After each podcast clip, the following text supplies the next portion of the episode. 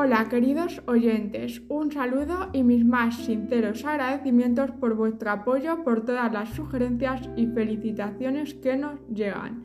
Esto nos anima a seguir y compartir con todos vosotros y vosotras información de interés, eso sí, desde otro prisma. Hola Luz. Hola Andrea, encantadísima de nuevo de estar en vuestra compañía. Gracias a las sugerencias de algunos de los oyentes, vamos a ampliar el capítulo de la seducción. Se les hizo muy corto, nos comentan, y por supuesto hemos querido ampliarlo. Como viene siendo habitual, en seducción quisimos dar una visión enmarcada dentro de la metafísica, las energías, que en definitiva es lo que hace que la seducción funcione de verdad, por lo que si todavía no has escuchado el podcast anterior, te invito a que lo hagas para poder tener una visión más completa y conocer de dónde viene ese magnetismo, esa magia. Todo lo que exponemos en este podcast es el modo en, que, en el que los seductores se han relacionado a lo largo de la historia y a día de hoy, a pesar de las nuevas tecnologías y las nuevas formas de relacionarse en la distancia. Lo siguen haciendo, la verdad, de esta manera. Eso es. Creo que es importante que hagamos una puntualización antes de comenzar con el juego de la seducción. Como hemos dicho en ocasiones anteriores, la tecnología va muchísimo más avanzada que nuestra psique. La tecnología crea la percepción errónea del mundo exterior, nos confunde, nos hace sentirnos inferiores o superiores en algunos casos, los menos, la verdad nos engaña. ¿En qué nos engaña la tecnología, Andrea? Muy fácil. Las personas somos seres sociables y como tal nuestro cerebro está acostumbrado a relacionarse, a escuchar al que tiene enfrente, su tono de voz, su forma de hablar, a mirarse entre ellos, al tacto y, como no, a interpretar el lenguaje no verbal. Cuando pasa esto, hay una interacción directa entre dos o varias personas, lo que hace que, a pesar de interpretar una situación bajo un patrón de pensamiento propio, tienes la oportunidad de crear una conversación más o menos fluida, tienes esa oportunidad y eso en gran medida tranquiliza nuestra psique. Pero, ¿qué ocurre cuando todo lo que recibimos son emoticonos, frases cortas sin emoción, sin un timbre de voz o un gesto que podamos interpretar? Cuando nos llega un me gusta o un no me gusta, el dedito abajo, una crítica cruel, o cuando en una conversación digital preguntamos por algo que nos ha molestado o no hemos entendido muy bien y no recibimos una respuesta.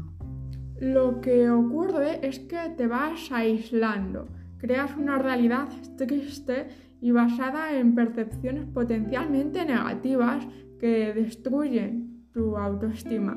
Tu realidad se distorsiona y tu mundo se vuelve virtual. Ya no lo dominas, él te domina a ti. Muy bien, tras la aclaración, ahora sí, comenzamos con el tema que nos ocupa. Exacto. Lo que es invariable son las relaciones entre el hombre y la mujer. Cuando hablamos de amistad, convivencia, relaciones de pareja, para todos y todas, eh, por todos y todas, es sabido que la seducción es un arte, bien innato o bien aprendido, como explicamos. Eh, hay quienes lo llevan al terreno de las artes amatorias, conquistando así de ese modo y consiguiendo todos sus objetivos. Por suerte, también los hay que potencian para un objetivo concreto, como puede ser conquistar al hombre o a la mujer de su vida. Esto suena un poquito más romántico.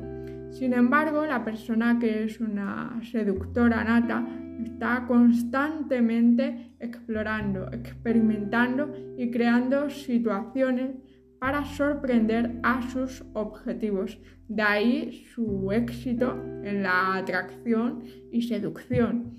Este tipo de personas tiene, tienen una motivación constante, un nuevo idilio, una nueva presa. La motivación es una palabra derivada del latín que significa causa del movimiento. Es decir, siempre, siempre tendrá una razón para seguir con sus conquistas. Nunca decaerá. Esto se pone interesante. Vamos por partes. ¿Qué ocurre entonces con las personas que utilizan la seducción para conquistar a una persona concreta? Bien, cuando lo consiguen normalmente se relajan. Es decir, pusieron toda la dedicación en un objetivo en primera instancia y una vez conseguido no sienten la necesidad de seguir jugando a ese juego. Se perdió la motivación, la causa del movimiento. Esta situación es un error que cometemos la mayoría de nosotros y nosotras.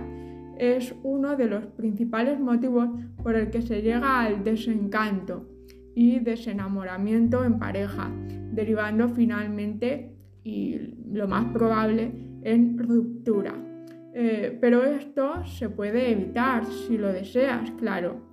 Todo lo que explicamos a continuación puede ser un modo de conquista eterna hacia tu pareja. A partir de aquí daremos algunas pautas que el interés por ambas partes, para que el interés por, por, ambas partes crezca y no desaparezca. Algunas te darán pistas también del por qué ocurren situaciones y tensiones entre ambos. De ese modo las detectarás y podrás mejorar. Primero empezaremos hablando de lo que gusta a cada uno y una de nosotros y nosotras como narcisistas que somos, lo queramos reconocer o no. Hay que recordar que el significado de egoísmo o narcisismo no siempre tienen una connotación negativa, son aliados nuestros si se utilizan con sabiduría. Pues danos algunas pistas de lo que nos gusta a las mujeres. Por supuesto, es información generalizada. Hay gustos y preferencias muy particulares que, por cierto, sería muy interesante que se hicieran saber a la persona interesada. El sexo femenino somos seres emocionales, es decir, nos dejamos impresionar mucho más por lo que nos hacen sentir que por el atractivo visual. Nos encanta que nos halaguen, que nos hagan sentir únicas. Preferimos que compartan gustos afines con nosotras y si no, sentirnos acompañadas. La conquista se produce cuando, bueno, mediante la escucha y la conexión emocional. El hecho de sentirnos protegidas es realmente importante para nosotras. Esto a grandes rasgos sería la base. Sin embargo, ¿qué es lo que nos atrae de un hombre en ese intervalo de tiempo llamado conquista? De un hombre nos atrae el cortejo, la seducción, el sentirnos la elegida. En el fondo nos gustan los retos difíciles, el hecho de, el hecho de que estén y no estén. Es un juego calculado del ahora sí, ahora no. A diario me envía un mensaje y un día igual se olvidó. Esto nos genera sensación de incertidumbre y paradójicamente nos engancha. Nos encanta que nos sorprendan con regalos, escapadas y cenas románticas. Adoramos que nos, adoramos que nos escuchen, que se interesen por, por, los nuestros y por nuestra relación con ellos. En el fondo, cuando ocurre esto, se crea una conexión emocional que nos conecta inconscientemente con recuerdos de nuestra infancia. Nos fascina que los hombres demuestren ternura, por ejemplo, con niños y niñas. ¿Por qué?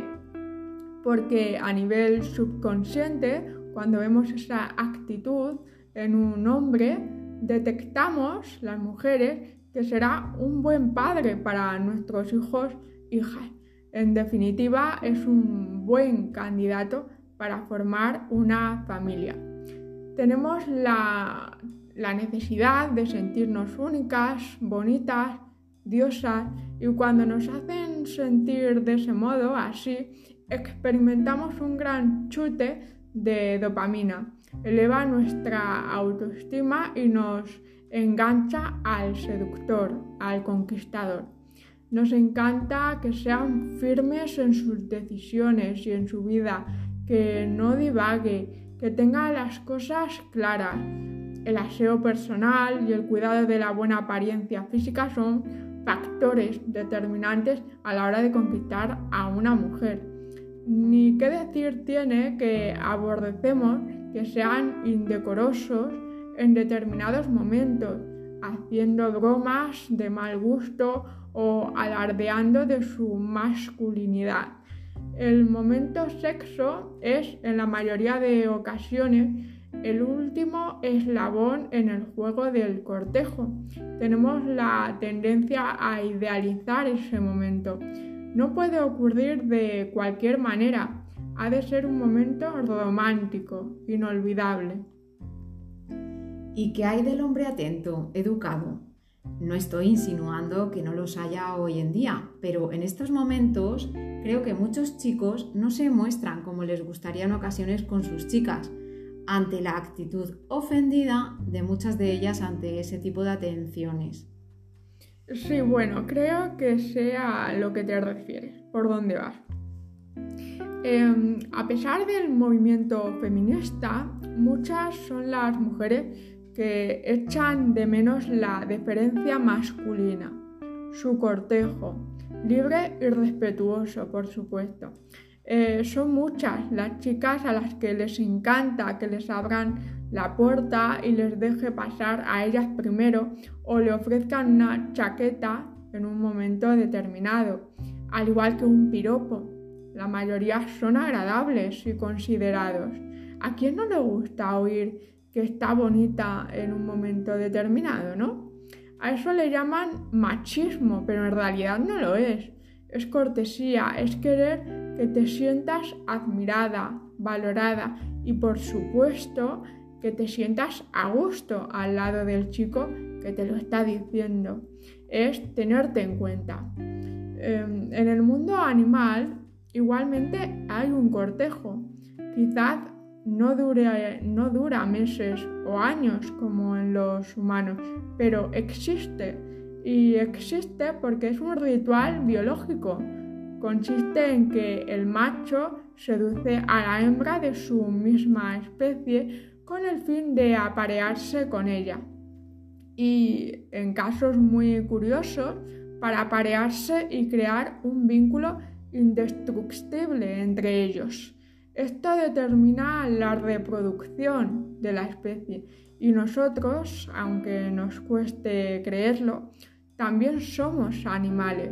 Nos comportamos de la misma manera, a pesar de que les pese a muchas feministas. Eh, en el mundo, en todas las especies, el macho, o casi todas, el macho corteja a la hembra y curiosamente la hembra es la que decide si consuma el acto o no. No hay mucha diferencia entre ellos y nosotros, ¿verdad? A ellos les va muy bien. No entiendo por qué eh, a los humanos eh, eh, nos empeñamos ¿no? en ir contra natura. Y respecto a los hombres, ¿qué es lo que les atrae de una mujer? el sexo masculino se deja llevar mucho más por el sentido visual. Pero por supuesto, si le interesa de verdad, han de sentirse atraídos emocionalmente. A los chicos les atraen las chicas seguras de sí mismas, sin complejos. Quizás no seas el prototipo de chica que nos venden, pero si sabes sacar, sacarte partido, si sabes sacarle partido a tu aspecto físico y te crees la chica más sexy del mundo, el éxito está asegurado. Aborrecen a las acomplejadas, a las que se pasan la vida observando lo que no les gusta de ellas. El sexo masculino detesta que las chicas hablen sin cesar, que sean superficiales, que no tengan sentido del humor y por supuesto que sean dejadas. Aborrecen sentirse con la total responsabilidad de todo. Les encanta que los dirijan perdón, y que los acompañen. Les gusta la feminidad, que los escuchen, las voces cálidas y seductoras. Para ellos el vocabulario de una mujer no ha de ser vulgar. Son seres visuales, les encanta la inocencia, pero con un toque de picardía. A los hombres les atrae la inteligencia de la mujer, les seduce su saber estar, que les, pueden, que les puedan acompañar a cualquier lugar.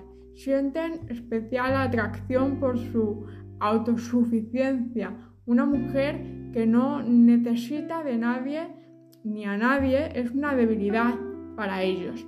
Adoran la teatralidad que en cada situación adquiera la mujer un registro diferente.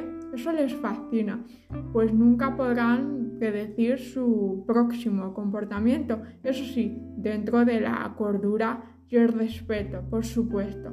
Se sienten atraídos por mujeres para las que su tiempo es un bien muy preciado. Ellas no están disponibles a todas horas. Los tiempos los marcan ellas. Esto les hace pensar que ellas tienen vida propia, por lo que ellos podrán disponer de su espacio. Espacio muy preciado. Les encantan las chicas eh, con sentido del humor y divertidas. Detestan a las que chismorrean y viven la vida de los demás en vez de la suya. Otra cualidad que les atraen en gran medida son el misterio. Las chicas que cuentan tan solo lo que tienen que contar sin más. Son prudentes y comedidas con sus palabras y sus comentarios. De esa manera siempre habrá un, un halo de misterio en ellas. Que posean sentido del humor, que sean divertidas, que rompan las reglas de vez en cuando. Eso excita enormemente a un hombre. Y por supuesto adoran la inocencia y vulnerabilidad. De este modo ellos sienten inconscientemente que son los protectores. Otra vez más vemos como la biología se impone a la razón. Muy bien, Andrea, pues hasta aquí hemos llegado. Tendremos una segunda parte, ¿verdad? Sí, por supuesto. Y bueno, recuerda, suscríbete y comparte. Es posible que haya gente que, bueno, pues que le sea de gran ayuda. En el próximo podcast hablaremos de cómo convertirte en un verdadero seductor o seductora. Esta vez nos escuchamos en breve. Un saludo. Un saludo, Luz.